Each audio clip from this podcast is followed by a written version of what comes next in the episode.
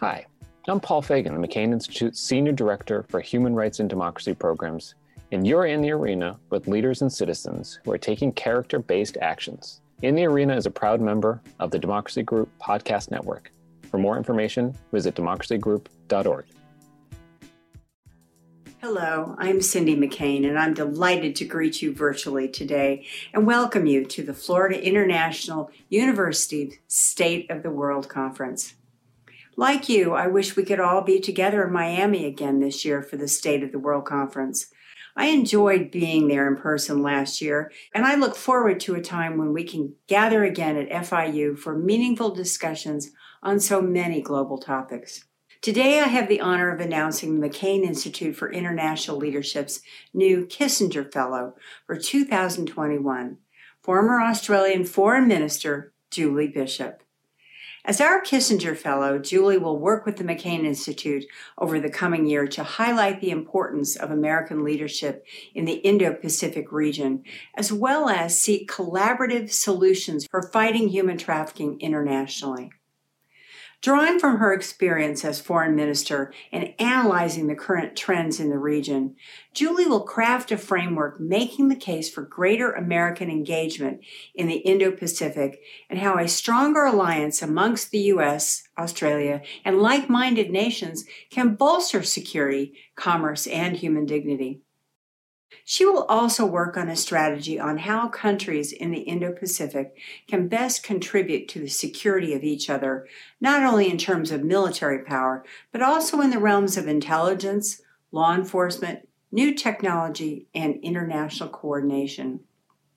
Lastly, and most certainly closest to my work, Julie will contribute to the McCain Institute's newly announced Global Consortium of Prosecutors.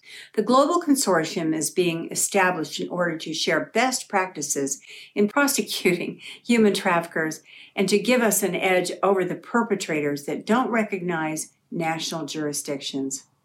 In addition, as our Kissinger Fellow, she will focus on global supply chains as key points of vulnerability in the battle against human trafficking.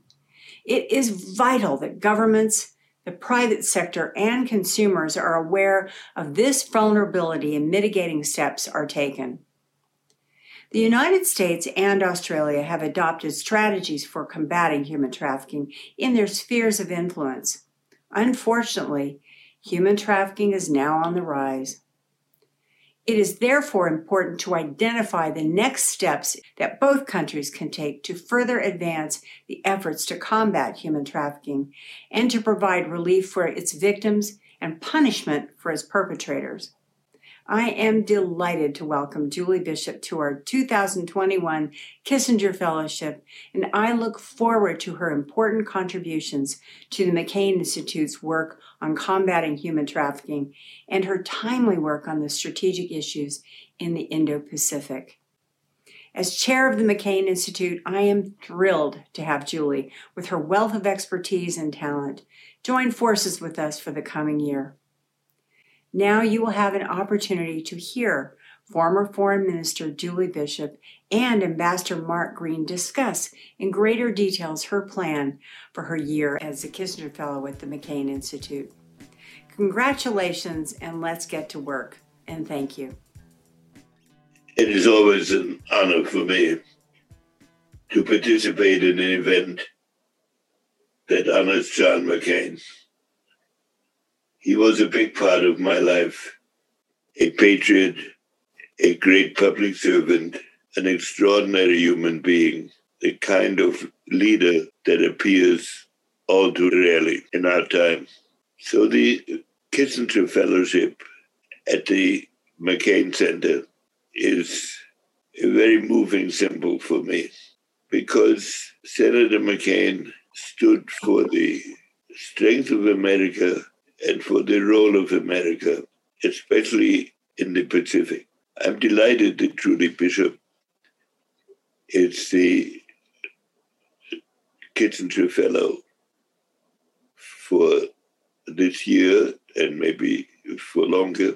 It's a tremendous project to work on the Indo Pacific relationship to, uh, to the United States I have known her since she was foreign minister of Australia.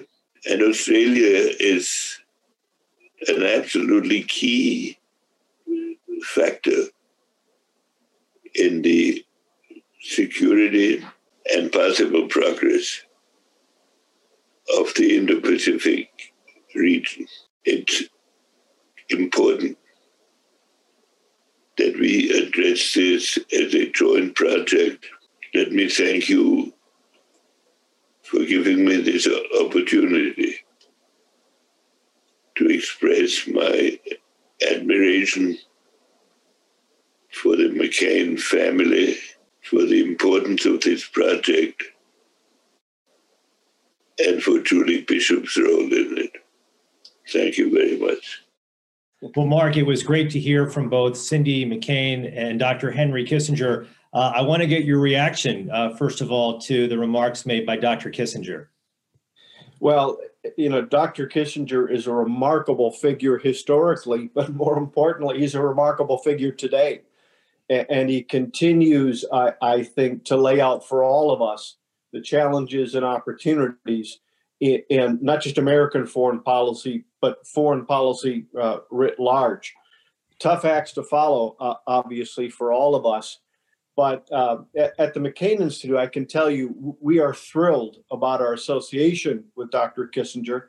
Back in 2015, it was really the relationship and shared values between John McCain and Dr. Kissinger that led us to create the Kissinger Fellowship as a way of, of projecting those values and principles and making sure that they are at the center of important foreign policy discussions. And, uh, you know, we have had uh, a, a, lot of fun with the Kissinger Fellowship. Kurt Campbell was our previous uh, fellow, and of course, now he's part of the Biden White House, the NSC. And I, I, wish I could tell you that it was the McCain Fellowship that launched his career. Not true, but uh, that obviously has been a great relationship. But I have to tell you, we're absolutely thrilled uh, that uh, Julie Bishop will be our McCain Fellow and Kissinger Fellow for 2021. And so uh, I think this is fantastic. It's a great, it's a great new chapter. Well, Julie Bishop, congratulations to you and welcome uh, to the McCain Institute. Uh, I, I, know the McCain Institute, just hearing from Mark, is so pleased to have you as the next Kissinger Fellow. What do you intend to do uh, during uh, your year uh, in this position? Well, first, thank you, Ambassador Green. Thank you, John. And I'm delighted to be announced as the Kissinger Fellow for 2021 at the McCain Institute. And First, may I take this opportunity to pay tribute to the late John McCain, uh, with whom I held many discussions when I was foreign minister, whether it was in Washington or in Canberra. He was always prepared to sit down with me and talk about all things foreign policy, and I really appreciated that opportunity. In fact, I had the honour of uh, introducing him as a keynote speaker at the US Australia Leadership Dialogue in Washington one year. And he had a deep appreciation and understanding of the US Australian alliance. And I have the greatest respect for the work that he did and the contribution that he made. Um, you didn't always have to agree with John McCain, but no one could ever doubt that he was a person of great integrity and honour. And uh, likewise, I pay tribute to the great Dr. Henry Kissinger, to whom the world certainly owes uh, an immense debt of gratitude. Many years ago, a legal colleague gave me a copy of his book, Diplomacy. This was back in the early 1990s, and I was absolutely mesmerized by it. And of course, have read all his subsequent books, um, including on China. And I also had the opportunity to meet with Dr. Kissinger when I was foreign minister and visiting New York. And he was always very gracious with his time and shared his deep and substantial insights and perspectives on the world. So I thank him for his ongoing and continuing role uh, in foreign policy. As a Kissinger Fellow for 2021, my goal is to make the case for a more effective American engagement in the Indo Pacific region and to demonstrate how stronger alliances and relationships between the United States and, for example, Australia and other like minded nations can really bolster uh, the peace and security that we need, uh, economic progress, sustainable economic progress, as well as human dignity. And I think we need to reforge. Uh, the Pacific Island alliances and partnerships, and I'll be particularly fo- focusing on that in the era of uh, great power competition, and the Pacific is an increasingly contested space, um, a region of strategic importance to both our nations. And I think we need a strategy on how like minded countries can, can contribute to the security of each other, not only in terms of uh, military power, but also in the realms of intelligence and law enforcement, technology, international coordination, um, homeland security efforts, as well as um, trade and commerce. Uh, I think a key focus of my research will be the challenge to governance from the modus operandi of uh, Chinese companies and government representatives, which has the potential to undermine governance standards, particularly in Pacific nations that are vital to attracting foreign investment in those economies. And my third theme is on combating the scourge of uh, human trafficking. Both the United States and Australia have adopted strategies for combating modern slavery, as it's now called, in our spheres of influence. And while this scourge is still on the rise, it's vital that um, best practices on how to fight modern slavery, human trafficking, um, illegal labour practices can be shared. And I'll be focusing on international human trafficking, and I'm delighted to be able to support the Global Prosecutors Prosecutors Consortium that was recently announced by the McCain Institute. So, a lot of work ahead of me, but I'm certainly looking forward to it. Well, all of those themes are so topical, and it's a perfect segue uh, to our discussion uh, about each of those issues. And let me start off uh, by asking each of you uh, about Indo Pacific relations and specifically the nations in the Indo Pacific region. Do you believe they have a shared commitment to uh, what's known as the rules based order, or are they looking for alternatives right now uh, with so many changes that we've seen take place in this region of the world over the past few decades? Well, perhaps I'll lead off on that one if it's okay, John. I think, uh, look, the rules based order is that is that network of um, conventions and treaties and alliances and institutions underpinned by international law that has evolved um, ever since World War II. And the United States has been the instigator and defender and guarantor of that rules based order. And it was originally, of course, designed to repeat uh, the horrors of World War II to ensure that there was not another global conflict uh, in the uh, decades and years following the 20th century, and it's been successful to that extent. But it was also to guide the behaviour of nations and towards each other. And the nations of the Indo Pacific generally express strong support for the rules based order, but that would have varying levels of commitment to taking action in support of that order. And I think developing nations in particular tend to have, well, weaker institutions perhaps. And are thus less able to develop strategies for supporting the rules based order other than when it's directly affecting them. And they've always had perhaps more of an ad hoc approach to their engagement with the order. And I recall that I was very keen to remind leaders and policy making uh, makers of developing nations that um, the rules based order was to provide an opportunity for all nations to grow, uh, subject to their domestic regulatory environments any breakdown of that order would most certainly be detrimental to their interests and that of all nations over the longer term. But I think the challenge, of course, is that uh, larger, more powerful nations are increasingly cherry picking that rules based order, um, complying with some aspects of it and not with other elements. And so I think it's time to reinforce the importance and the fundamentals of that rules based order, not only in our part of the world, but across the globe. Mark, let me follow up on uh, Julie's comments, uh, and that is the role that the U.S. plays uh, in this uh, part of the world and the role that the U.S. plays specifically in strengthening the rules based order in the Indo Pacific uh, region. Well, John, I, I think Julie has laid out very well the importance of this work in that part of the world. You know, I mean, open any American newspaper on any given day, and you'll see some aspect of, of the rubs and conflict that we have with China. Uh, but in the era of great power competition, it, it, it may be uh, emotionally um, uplifting to poke each other in the eye. It is hardly the basis of a sound long term foreign policy.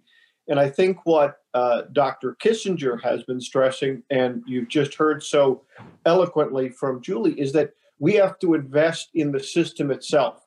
And we have to invest uh, with those countries, particularly in the Indo Pacific region, to help build the capacity so that they can compete in and meet their own needs within that rules based system.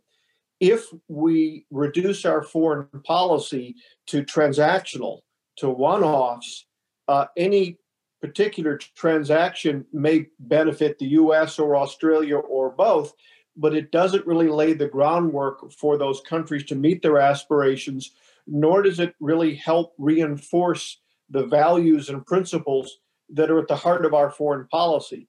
So, really, what we need to be doing with the Indo Pacific strategy, launched uh, nominally uh, under President Trump and, and, I think picked up and will be, um, you know, will evolve and be projected under President Biden, is that we need to invest in capacity building. We need to invest in institutions of transparency.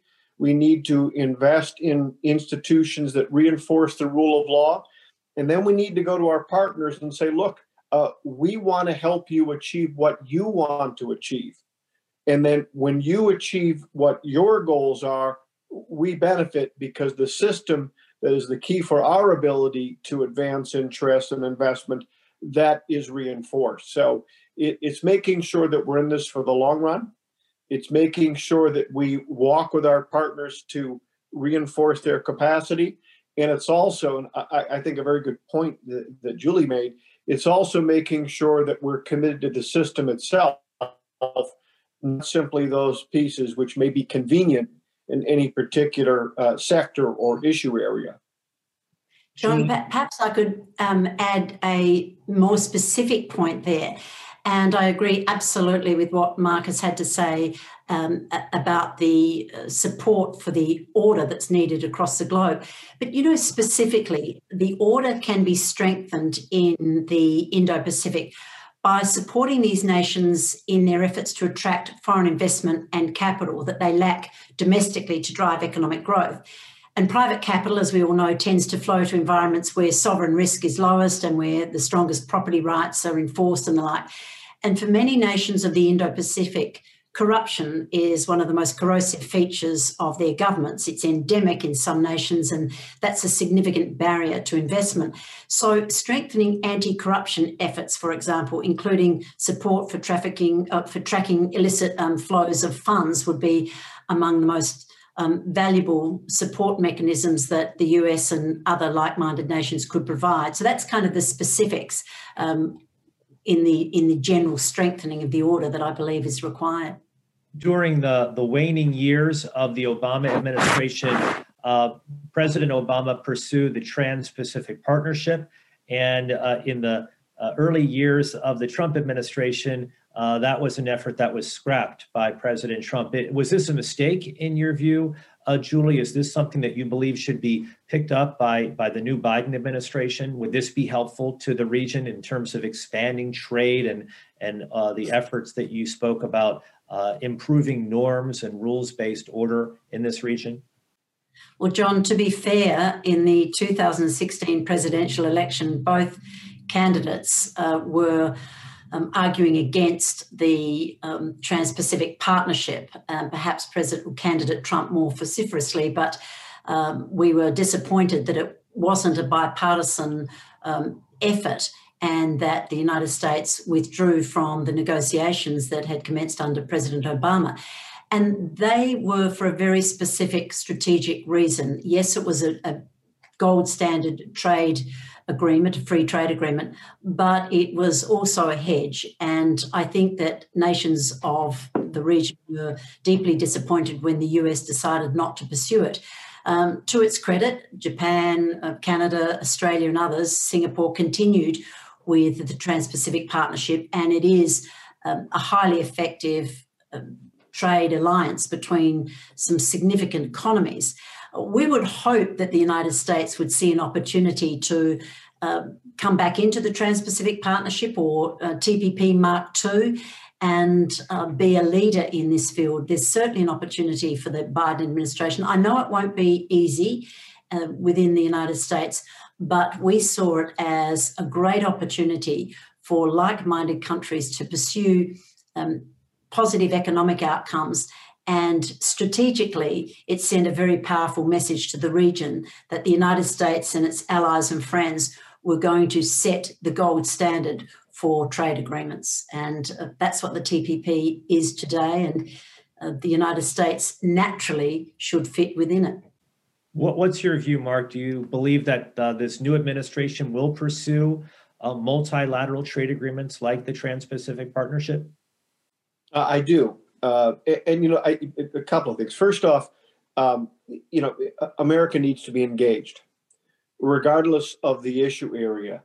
Uh, if an administration doesn't support the terms of TPP or, or any trade deals that's being drawn up, they don't get better by walking away or not being engaged. The U.S. needs to be engaged and do what it can with its like minded partners to shape deals and to shape frameworks because it can be done in a way in which all countries benefit. Secondly, I, I think from the American perspective, we make the mistake over and over again, assuming that a, con- a case once made is always made. And I think over and over again, if you look at the polling in the US, we have lost the consensus around the importance of, of our demo- democratic governance work and perhaps our trade work. Not because they aren't valid uh, areas for us to be engaged in, but more that we stop talking about the benefits that we get from that kind of work and how, in the long run, if we have countries which are integrated in, in their outlook towards market based economics, those are countries that are more reliable allies and partners in other realms as well. So I think the US, both sides of the aisle, really needs to spend time taking a look at what it is that we believe in. What are those principles and values that should be at the heart of our foreign policy? and make that case over and over again. I believe in trade. I think that free and fair trade is something that benefits the U.S. and benefits our partners. We've made that case uh, on a bipartisan basis. It succeeded. And then I think we stop talking about it, stop making the case. And when that happens, uh, other voices tend to shape the debate. And, and that's, uh, I think, a setback for everyone. Julie, what is uh, right now? How would you view uh, America's image in the Indo-Pacific region? What uh, is the U.S. seen as a trusted ally, a reliable ally? Well, um, I, I, think that uh, it would be fair to say that some countries are um, hedging their bets, and uh, they are um, natural allies of the United States but they are concerned about the rise of China and the economic coercion that can uh, be imposed should they um, not agree or have their views not align with those of, of China.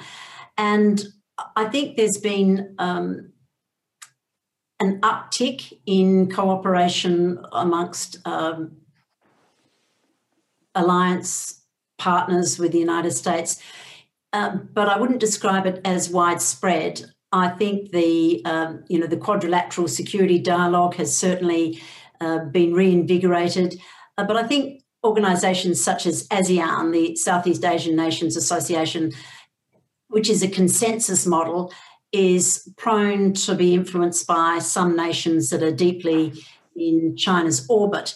And so I think that the lack of any significant and overt um, enthusiasm for the um, for the United States um, goes to the fact that some nations of the Indo-Pacific have largely adopted a hedging strategy.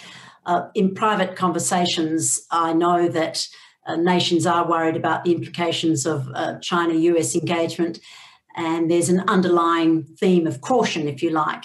And as China does show this willingness to uh, impose coercive measures, um, particularly economic coercion on those who it deems are out of line, uh, nevertheless, few would want to offend uh, the United States. So it's a delicate, delicate balancing act that I think some are finding difficult. And I know even in Australia, the discussion about uh, you know whether one has to choose between being um, a friend and partner of the United States uh, or um, an economic partner of China gains some currency. I don't, I don't think countries are yet at that point about where they feel they have to choose, but they're watching developments closely. And should we reach that juncture, a choice will be driven, I think, by the decisions and conduct of the United States and China, respectively, rather than by individual policy imperatives within countries. So, John, if I can pick up on that, you know, one of the things that I heard from my days as administrator at USAID uh, and not just in the Indo Pacific, but globally, when the issue would come up about uh, Chinese investment in a particular deal or particular sector, in quiet moments on the margins, the conversations always came back to the same point. When you would ask a country why it was that it chose the Chinese model or Chinese investment, the answer was because you weren't there uh, what we have found over and over again is that the U.S. and, and our partners like Australia, we are the preferred uh, uh, partners, but that requires us to be there and be in the conversation. And I think for the longest time, we took too much for granted and we weren't making those long term investments in relationships and in capacity that are so crucial. I believe that if we are engaged, if we're present, if people know that we care and that we're involved, you know, not in not in every deal is the U.S. financing going to be at the core, but my money's on a market-based, entrepreneurial, innovative economy such as the U.S. over a, a system which doesn't look at win-win. Um, you know, a point I'll make too, something that we developed in my days at USAID that proved very successful, because there's another piece to this. Sometimes countries and leaders will engage or, or take up a Chinese offer um, of financing, and they'll tell you they weren't entirely aware of all the details and consequences on the back end of that deal.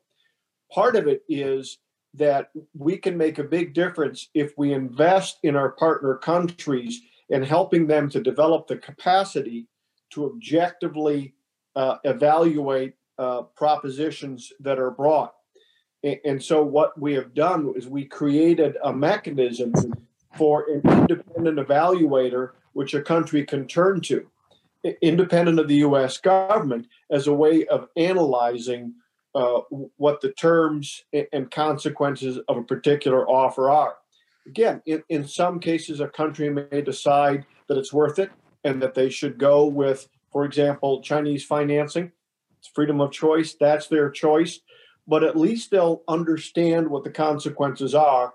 Uh, eyes will be wide open. And I, I think when eyes are wide open, those of us who believe in private investment, those of us who believe in trade, more often than not, I, I think we'll see that uh, our approach is one that prevails. Yeah, John, I, I think Mark has raised a really interesting point there. Um, what's you know usually described as a debt trap diplomacy, where nations are promised um, infrastructure funded by the Chinese government.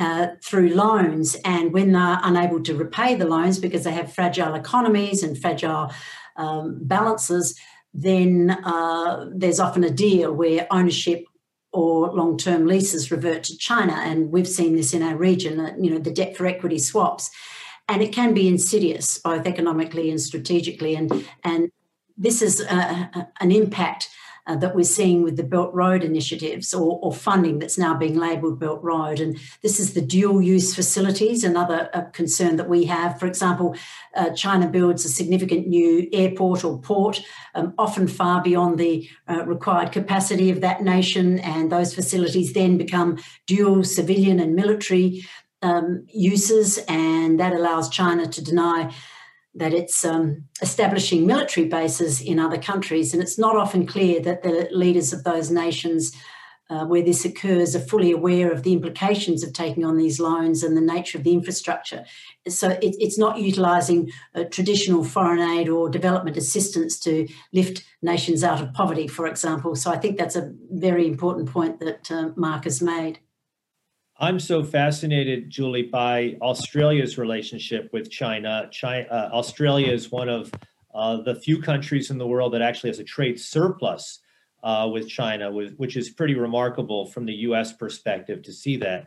And we see that in the past week, Australia's treasurer made some comments regarding uh, Australia's relationship with China, in which he said that he wants Australia to have a mutually beneficial relationship with China. He wants it to improve after that relationship really has deteriorated over the past year. Do you see that happening? And can that happen to the detriment of the US relationship with Australia?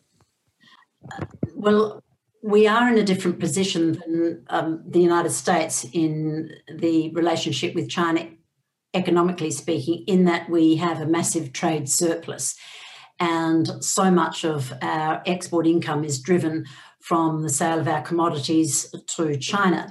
That's currently um, a rather tense relationship because, uh, according to the Chinese government, Australia has um, misbehaved in a number of ways. In fact, they leaked a list of 14 grievances that they had against the Australian government and they related to security issues like um, our 5G network, through to our foreign interference laws, through to the Prime Minister calling for an inquiry into the origins of the COVID pandemic and the like.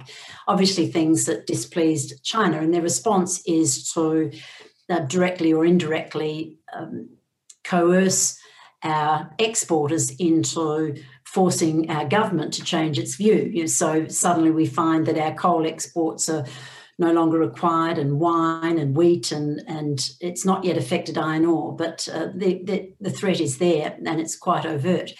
Uh, the Australian government is confident that we can continue to uh, supply high quality goods to the Chinese people and that the political tensions can be overcome. Um, I know that uh, China can take some time to um, come to any form of rapprochement with a country that it believes has uh, misbehaved.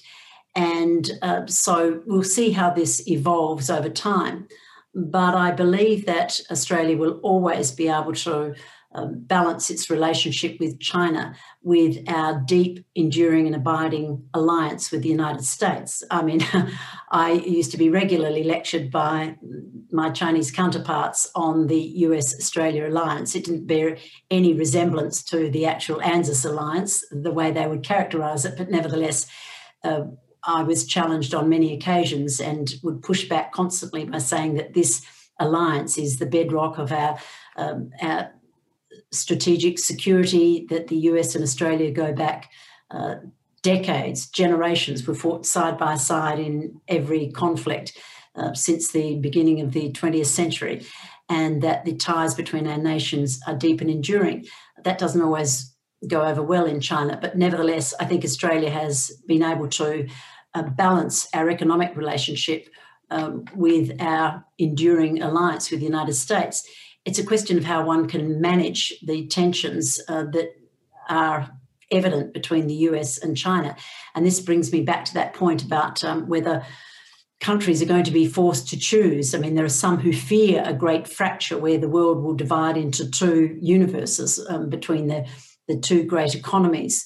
Um, where China will develop its own reserve currency, where it will develop its own internet and its own um, trade rules and financial rules and its own zero sum view of the world.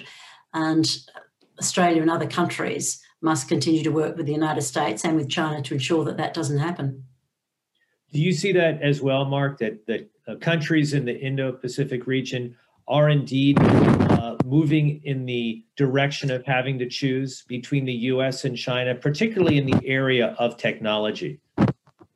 Well, it, it, first is uh, as I said earlier, I think the importance is that we need to give them a choice. So first and foremost, it, the importance of engagement, which will allow for realistic choices.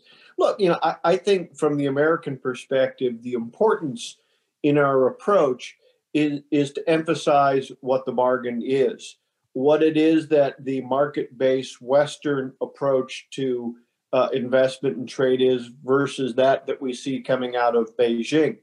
Uh, it, as uh, I used to say all the time, we believe in the journey to self-reliance. We believe in constructing uh, relationships and uh, investment in ways that help countries to rise from being donor recipients to uh, partners, co-investors, and in fact partners in helping other countries rise. That's the model that we believe in. Chinese investment, not in every case, but in many cases, is the opposite. They look to build dependency. They hope that a country engaging with them will be locked into that relationship and unable, uh, either fiscally or politically or diplomatically, to make choices. So choices don't bother us, but we want to make sure that we are able to provide a choice by being engaged and being very clear of what it is that we offer. Over the, John, the I, yeah, John, ahead, you, you raised the technology realm, and yeah. I really do think that's where the choice is most likely to arise, most certainly in the short term, as the uh, decoupling underway could lead to incompatible technology ecosystems, if I can put it that way. And should China develop its own standards, for example, nations may well feel that they have to choose which best serves their needs. And of course, much will depend on you know future technology breakthroughs and capabilities. And the United States has a massive advantage um, due to its long history of broad engagement around the world, but of course, none of us take anything for granted. And um, the United States must continue to lead in these fields. And um, I, I think that um, while I would describe the stance of many nations as hedging, they don't want to alienate either the United States or China, but they want to be able to balance the competing interests to their best advantage. And the challenge to US, its allies and like minded, is to present the most attractive alternative. Well, that is a perfect segue to my next question, Mark, in terms of presenting an attractive alternative. Over the past uh, four years, we've seen the Trump administration really uh, take a hard line against China. It was one of those rare instances of bipartisanship in terms of foreign policy. Uh, you had Chuck Schumer, for instance, uh, urging the president to take an even tougher line against China. And I'm, I'm curious as to how you view the U.S. relationship with China proceeding over the next four years under President Biden.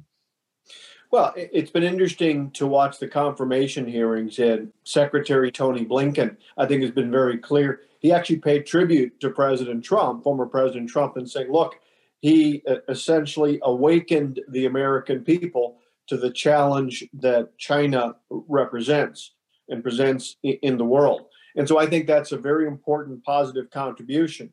I think President Biden also realizes that uh, it may be tempting for some on the left to simply push to turn back the clock and to go the, to where the world was pre Donald Trump. That's not where the world is. The world has changed a great deal. China is is far more awakened and far more engaged around the world. And so, what we need to do is to take that awakening that I think President Trump uh, brought to the American people, and I think you'll see President Biden try to apply it in building new approaches and new uh, relationships. And, so, this is one of those rare areas where I do think you'll see a continuum in American foreign policy, uh, not a reversal but standing on the shoulders of, of what President Trump did and looking to expand and extend it. And it, I, I, think yeah. I think that um, from Australia's perspective, we're not expecting to see any sudden change in uh, US policy with regard to China. In fact, we noted the news today that. Uh, a, a, Taiwanese representative was invited to the inauguration for the first time in uh, in decades, and I thought that was an interesting um, signpost. Uh, but President Biden does, as I understand, have a past quite close relationship with President Xi, so maybe there will be more predictability to the relationship.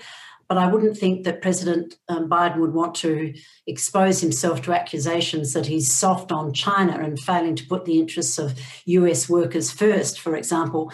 But I, I think that um, from the Indo Pacific perspective, the nations will be hoping that uh, US and China can find a way to resolve at least some of the tensions, particularly on trade. And and, and others, including Australia, don't want to see any lessening of support for the rules based order, um, including the UN Convention on the Laws of the Sea as it applies to the South China Sea and the like, and how that uh, applies more broadly to territorial disputes. And I think, arguably, um, if the Biden administration can find a way to engage with China constructively, uh, then that will be very well received in our region, although it is going to be a challenge given China's much more assertive, indeed aggressive stance on international affairs under President Xi Jinping.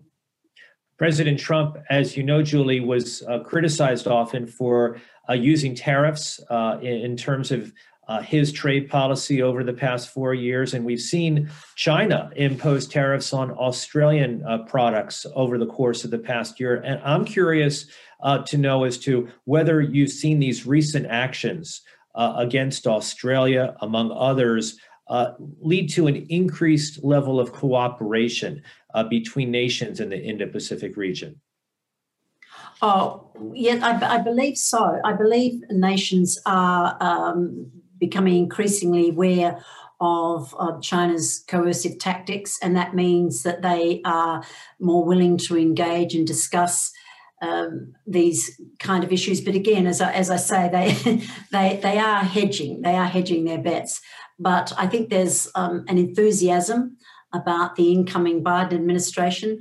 I think that uh, we will see um, the dialogue involving the US, India, um, Australia, and Japan, the Quad, perhaps become even more formalised and uh, that will encourage other nations to perhaps um, consider a similar alliance or dialogue. In fact, there is talk of the Quad being expanded to include more nations who are not in China's immediate orbit. So I think there's great potential for um, more connections and engagement uh, amongst countries who see the benefit in um, a democratic system, in fair and free trade, in greater global engagement. And um, I, I, think this is a real opportunity for us to, dare I say, reset, but for um, the Biden administration to uh, deeply engage in our region and show leadership on the trade front.